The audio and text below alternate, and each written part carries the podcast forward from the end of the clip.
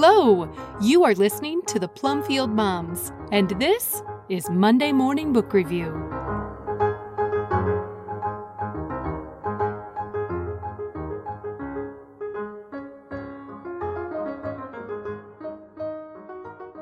I Am David, also known as North to Freedom by Anne Holm.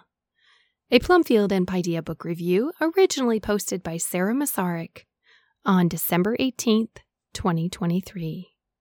The concentration camps were so horrific that stories about them are usually done with incredible care and some trepidation. When we think of children in the concentration camps, many of us rightly cannot hold that idea in our minds for very long. It's just too awful. Children were there. Most were killed, but some were there. But few of us have the fortitude to consider that idea very closely or for very long. But what about children in the camps? What happened to them?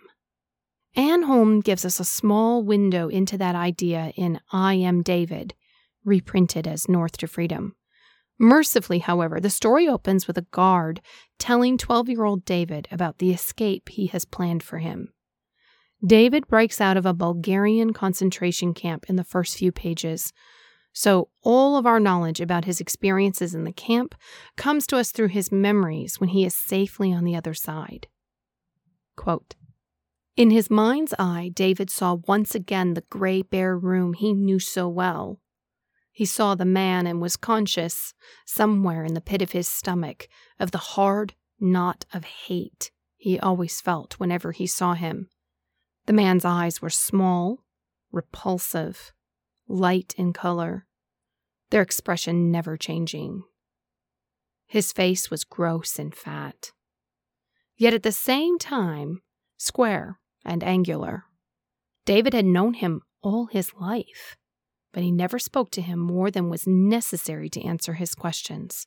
And though he had known his name for as long as he could remember, he never said anything but the man when he spoke about him or thought of him. Giving him a name would be like admitting that he knew him. It would place him on an equal footing with the others. The guard tells David that when he lights his match, the circuit will be cut, and David will have 30 seconds to get across the yard and over the fence. David is baffled by the man's suggestion that he should escape and is sincerely concerned that the man is setting him up to be shot. Quote, and then, quite suddenly, David decided he would do it. He had it turned over in his mind until his head was in a whirl, and he still could not understand why the man had told him to escape. David had no wish to make the attempt.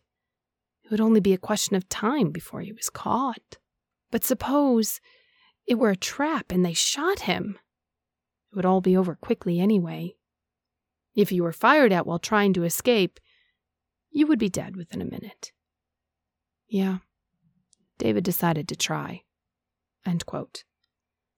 The man not only provides a means for David's escape, but he also promises that hidden in the field on the other side of the fence there would be a pouch with a little bread, drinking water, a knife, and a compass.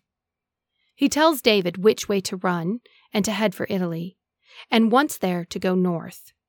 And he just keeps going north until he gets to Denmark. He does not say why David must get to Denmark, but he insists on it. Once David successfully breaks free of the concentration camp, we realize that he has no memory of any life outside the camp. He has no idea what cities look like, how normal people interact with each other, or what a beautiful mountainside looks like. Every experience is new and terrifying for him.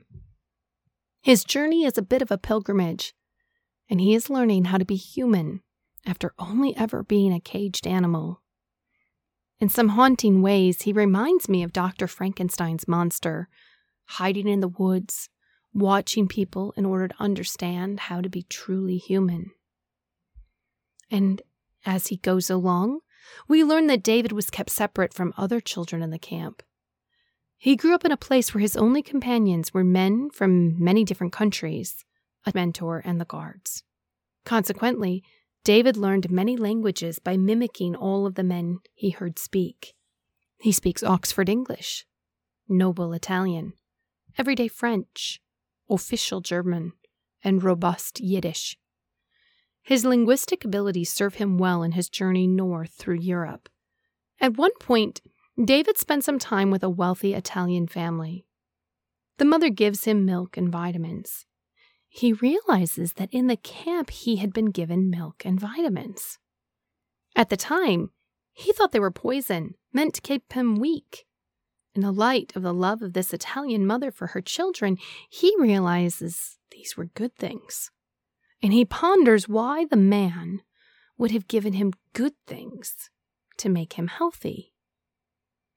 He reflects on how everyone in the camp eventually died of starvation related complaints, and yet he was being given nourishing milk and smuggled vitamins. Why? In the camp, David had one friend, a Frenchman named Johannes, who was assigned to be David's companion and tutor. Johannes died in the camp of a heart attack. Before that, however, Johannes taught David not just the languages and history, but also ethics and manners. As David journeys north, he realizes that that too did not make any sense. Why had the man taken such an interest in David's education? If everyone was destined to die in the camps, why bother to educate the child and teach him how to be human? David was not raised with any religion, but he was not unaware of the many faiths in the camp. On his trek, he decides that he needs a God to believe in.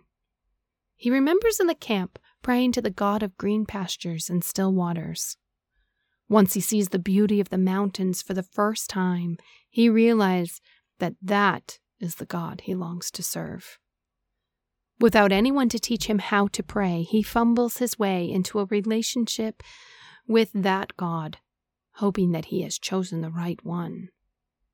The storytelling here is excellent.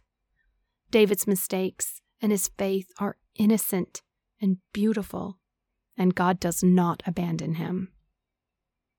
This story has some hard parts, but it does end well. The ending is a bit miraculous, but not unbelievable. I would recommend this for a mature middle school reader and above. The context is hard but not graphic. This would be a wonderful first concentration camp story for young readers who are not yet ready for sadder or more devastating classics like The Hiding Place.